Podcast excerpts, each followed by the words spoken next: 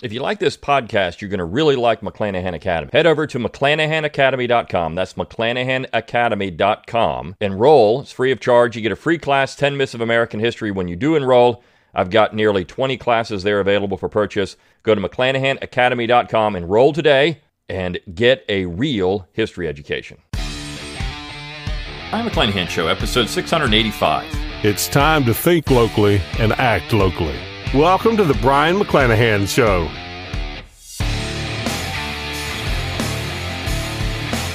Welcome back to the Brion McClanahan Show. Glad to be back on the program. Very glad to be here.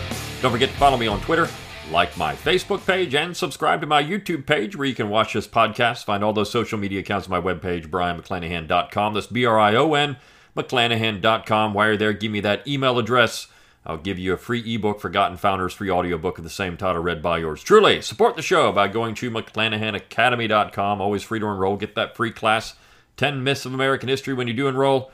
You also can purchase classes there, one or 20. Keep this podcast free of charge. If you're watching on YouTube, click on the Super Thanks button under the video. You can throw a few pennies my way. Click on the support tab at brionmcclanahan.com. You can throw a few pennies my way that way, or you can go to anchor.fm, subscribe there become a member at anchor.fm. You can throw a few pennies my way that way. All these things keep the podcast free of charge. But McClanahan Academy is the best because you get great content for it in addition to the podcast. Also, click on the shop tab at brionmcclanahan.com. Get my logo and all, co- all kinds of cool stuff. And as always, rate, review, and subscribe to the podcast. Let people know you're thinking locally and acting locally. Share it around on show- social media. Let your friends know this is a great podcast and you'll love it, and then they'll love it too and send me those show requests if you want to hear something. This is actually a listener generated episode um, from a, a, a long-time listener, someone that um, sends me material every now and then. And it's a topic I've talked about before, but there was a very long expose on the Claremont Institute in the New York Times. And as I've said before, I subscribe to the New York Times, so you don't have to. But um, and, but somebody sent this to me. I hadn't read it yet, but um, I sat down and read the read the piece, and I found it fascinating. Uh, first of all, the Claremont Institute is getting a lot of publicity because of its association with, with Donald Trump, right? The Trump administration. You, of course, Michael Anton was in the Trump administration. He wrote the Flight 93 election book, and uh, he's become very much of a darling on the conservative circuit. And everyone knows, if you've listened to the show for some time, Anton and I had it out in Chronicles Magazine last year about the meaning of American conservatism in some ways.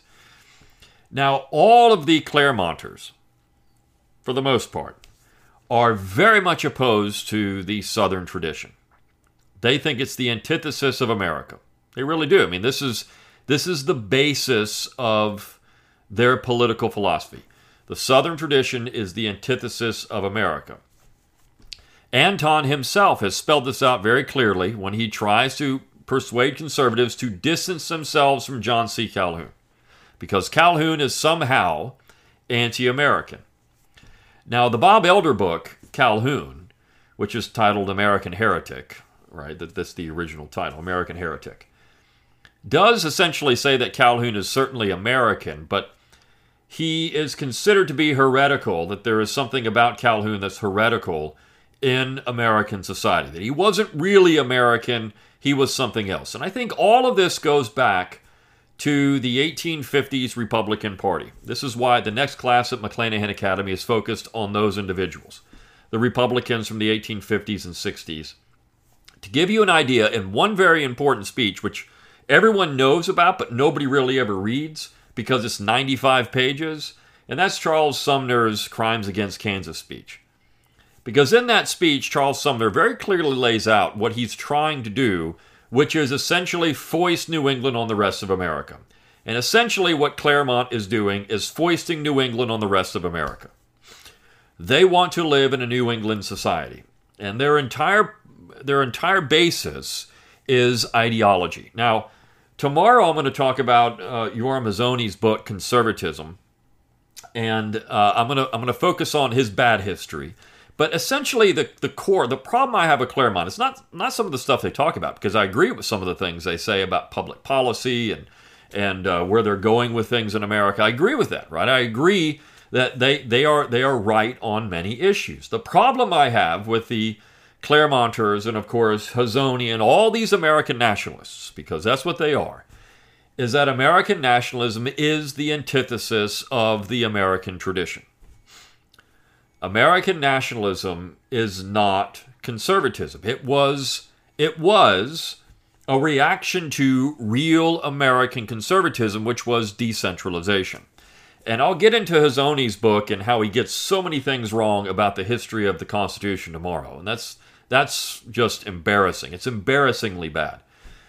But for the Straussians, for the Claremonters, the West Coast Straussians, they don't like it when I call them neoconservatives because uh, that's the, the neoconservatives don't like them.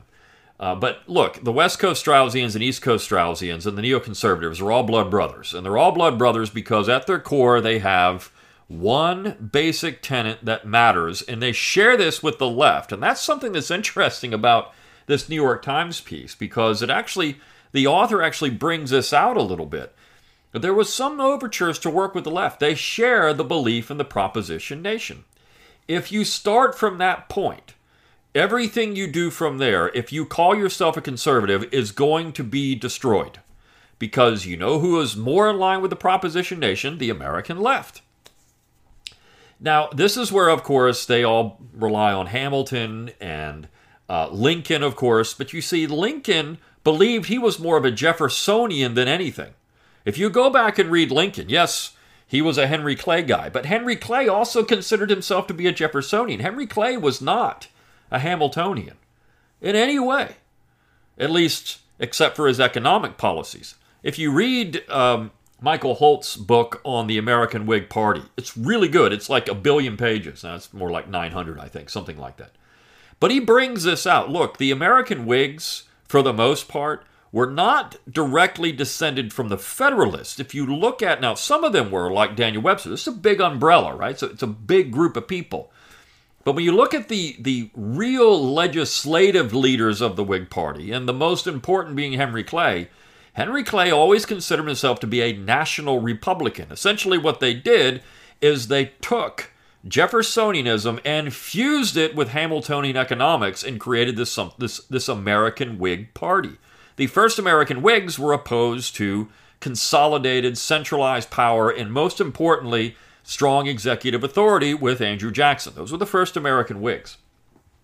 And the Whigs, for years, blasted strong executive power. When John Tyler becomes president, they do the exact same thing because they think Tyler is being excessive in his, in his abuse of executive power. But Tyler, as I've argued many, many times, was vetoing bad legislation, which is what the president's supposed to do, is vetoing nationalist legislation that was unconstitutional, right? So he was actually being a real Whig in the truest sense of opposing bad government. So when you look at the Whigs, they're not uh, they're not the Federalist continuation. And Lincoln followed Clay's footsteps, his eulogy on Henry Clay. I talk about this in Reading Abraham Lincoln. I go through that eulogy of Henry Clay.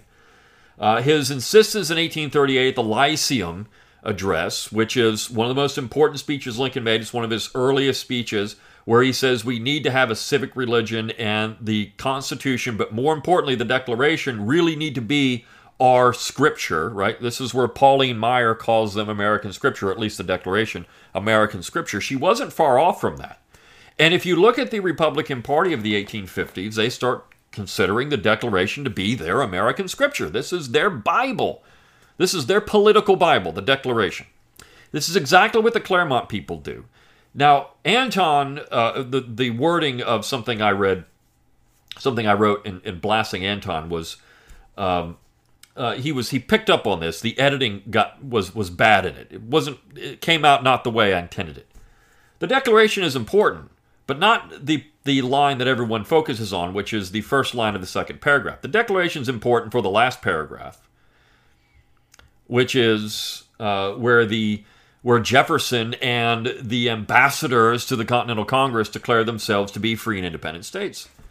And when I get to Tamar Hazony, he recognizes this, right? We had a very decentralized federal republic at that particular point. His point is that the Constitution changed all that, which it didn't. That's his bad history.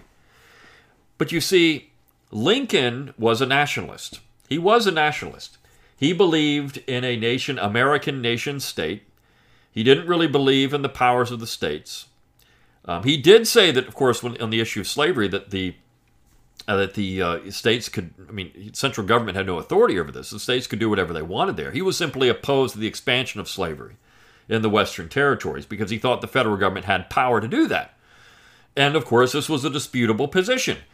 You had certainly people in the founding generation that believed they could, and certainly people that believed they couldn't, right? It came down to, to essentially a 10th Amendment issue after the 10th Amendment is added to the Constitution. So here we have uh, a, a, a continuation, not from Hamilton to Lincoln, but from Jefferson to Lincoln. Lincoln always considered himself a Jeffersonian. And what's interesting is Herbert Storing, who wrote, uh, who edited the Anti Federalist Papers, made the same claim, right? Lincoln was a Jeffersonian, not a Hamiltonian.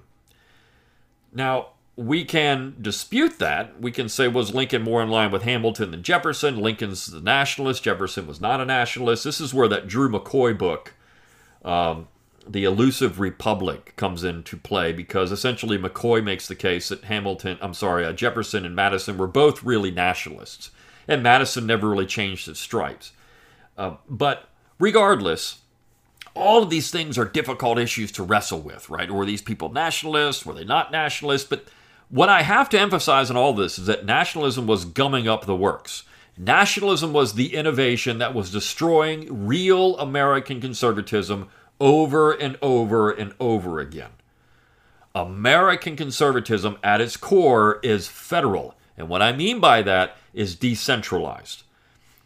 You believe that we have separate peoples in America. We actually have a diverse United States, and these separate regions and interests can govern themselves and their own local concerns as long as we have a common cause when it comes to commerce, international commerce, most importantly, and defense. We defend each other from foreign attack to keep the states free and independent.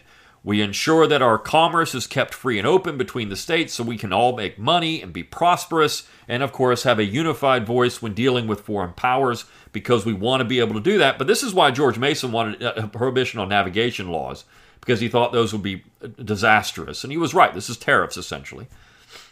So we wanted to have a unified voice in these things, but the, the idea is that the states handled everything else everything else. And of course, the states had their own constitutions, their own Bill of Rights, all of these things.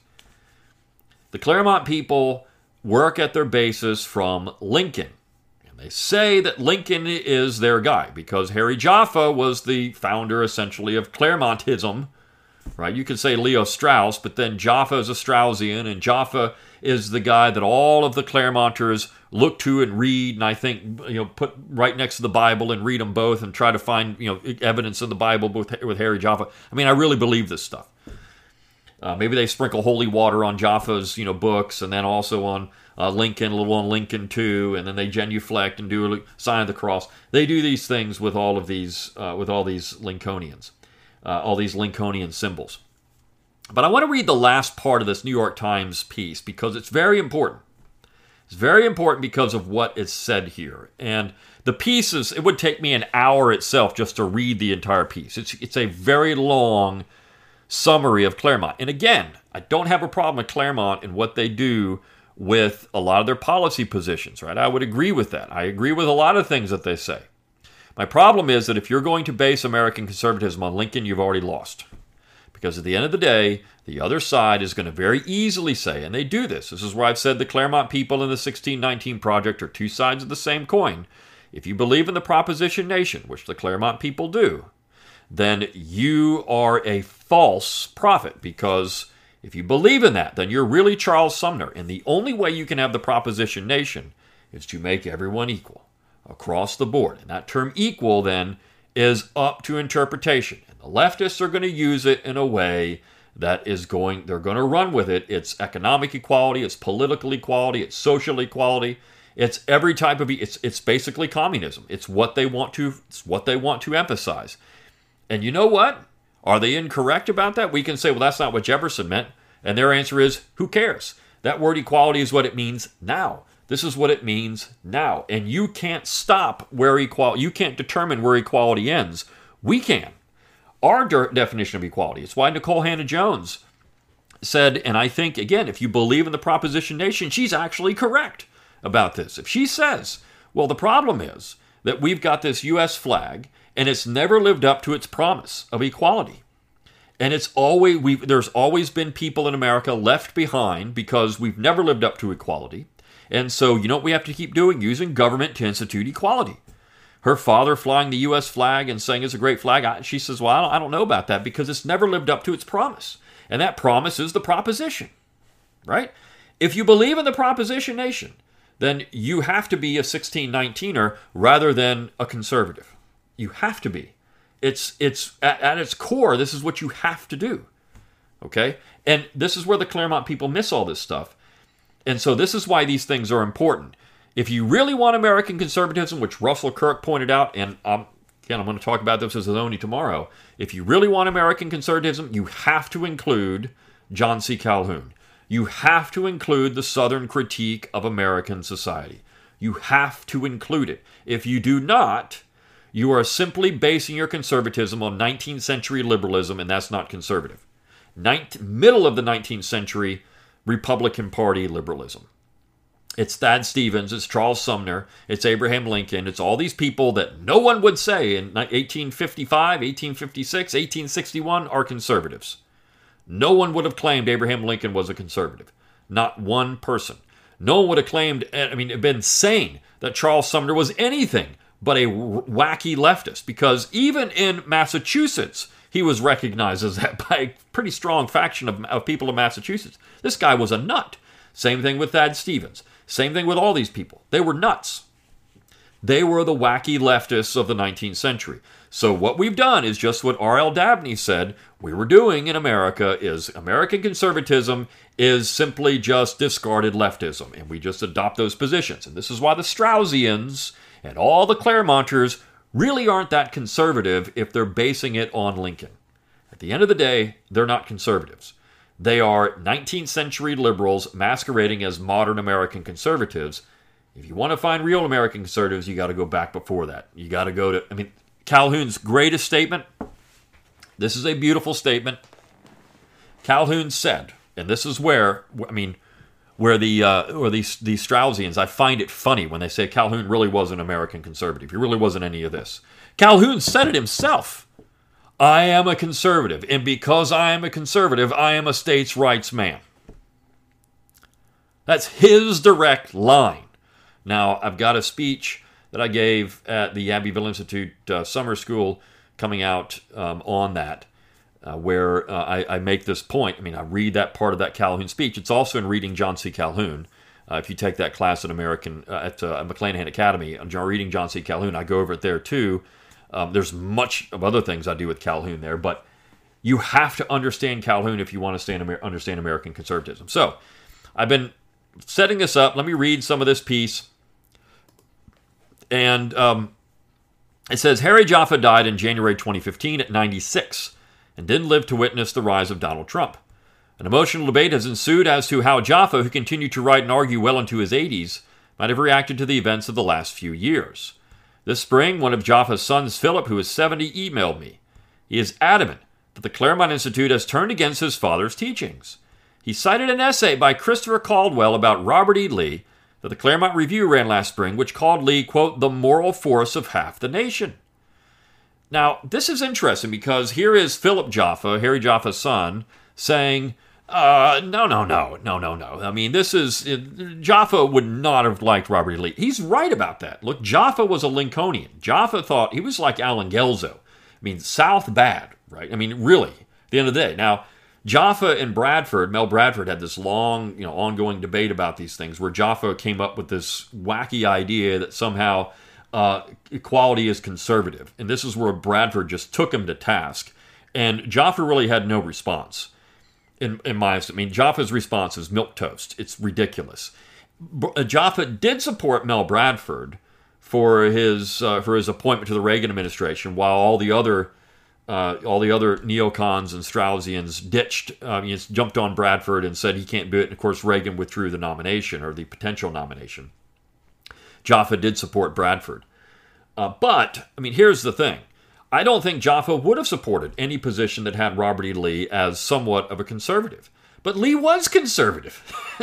Lee was. The whole Lee family was conservative. If, you follow Hazony's idea that the Federalists were all American conservatives, that's what Lee was. He was a Federalist. His father was a his father was Washington's right hand man. His father was beaten up by Jeffersonians, uh, and then had to go and convalesce somewhere just to try to regain his health after he was almost killed. So Lee would have represented everything about American conservatism, and he sided with Virginia. But you see, he does not a Lincolnian.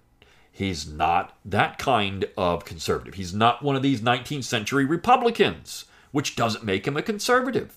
This is just lunacy. It's lunacy, and this is where I will give uh, the Claremont Institute credit. They, they, I think Anton actually pointed this out somewhere. Well, we did run this piece on Robert E. Lee that was very complimentary of Lee. Okay, that's good. Now go all the way, right? Ditch Lincoln, and you've got it. You've got it. If you, if the Claremont people would just ditch Jaffa and Lincoln, they would, they would get it. They would be on, they would be on it, right? But they won't do it because they can't because they know that if they don't, this is where, you know, the piece talks about how limited Claremont has been, and and uh, they figured out that well, if we're Lincoln, you know, Lincoln, we have Lincoln scholars, we're Lincoln, uh, we we're we're Declaration, all, Proposition Nation, all this, people won't be as uh, suspicious about them. Uh, you know, whereas you know, something like the Abbeville Institute uh, is well, because it's pro-Southern, Southern tradition. Well, that's that's the antithesis of really good America. That's not good America. Uh, good America is something else. Good America is um, is Lincoln, and I mean we've seen it over and over again. If you bash Lincoln, you're never a good American. Philip noted that this directly contradicted his father's teachings to say that Lee represented the moral force of half the nation. I have come to watch the Claremont Institute embody the very thing that my father criticized in the conservative movement, Philip Jaffa told me when I spoke with him. This is entirely correct. I think Philip Jaffa is more in line with what Claremont really was, who Harry Jaffa was, than the people at Claremont. But see, they're hanging on to Lee. Uh, uh, sorry, they're hanging on to Lincoln. They're hanging on to Lincoln, and they shouldn't. If they could ditch that, they would be on to something. Some of the most pointed criticisms of Claremont's recent prominence have come from scholars with similar backgrounds. Quote, I think there's a story here about the insularity of the conservative world, says Laura Field, a political philosopher and scholar in residence at American University, who has published several sharp critiques of Claremont over the last year in The Bulwark, a publication started by Never Trump conservatives.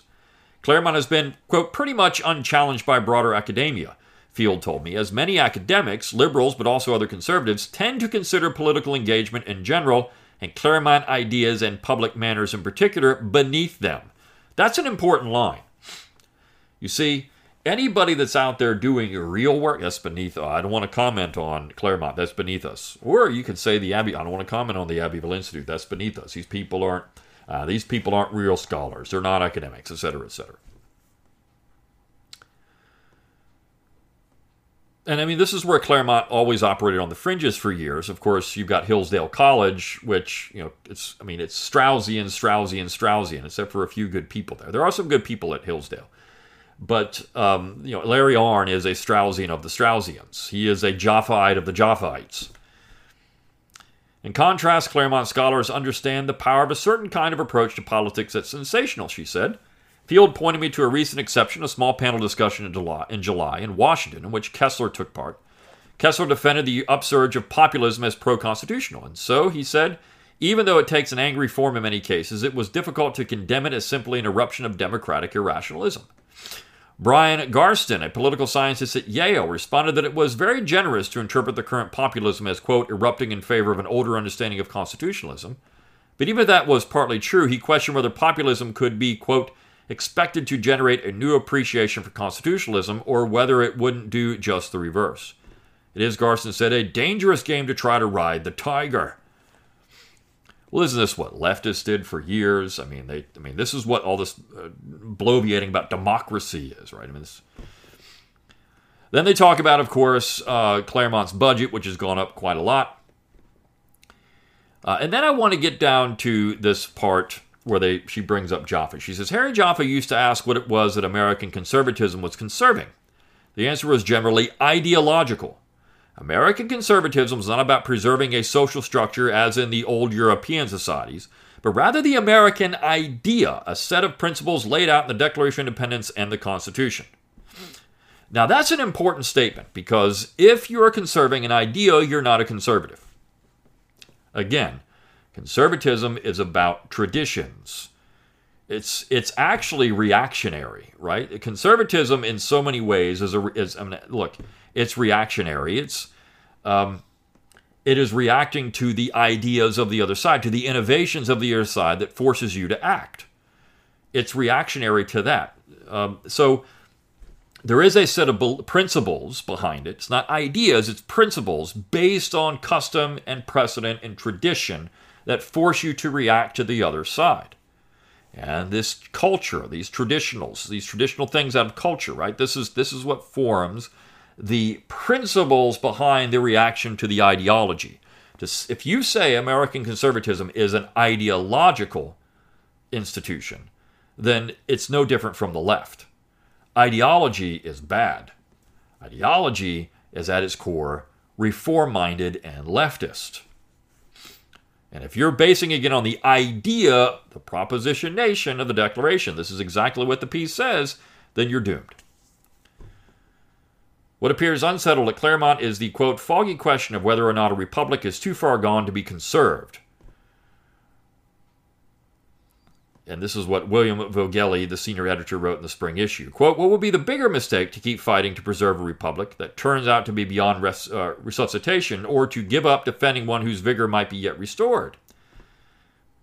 So he comes down on the side of the central conservative impulse, which is that because valuable things are easy to break but hard to replace, Every effort should be made to conserve them while they can be conserved.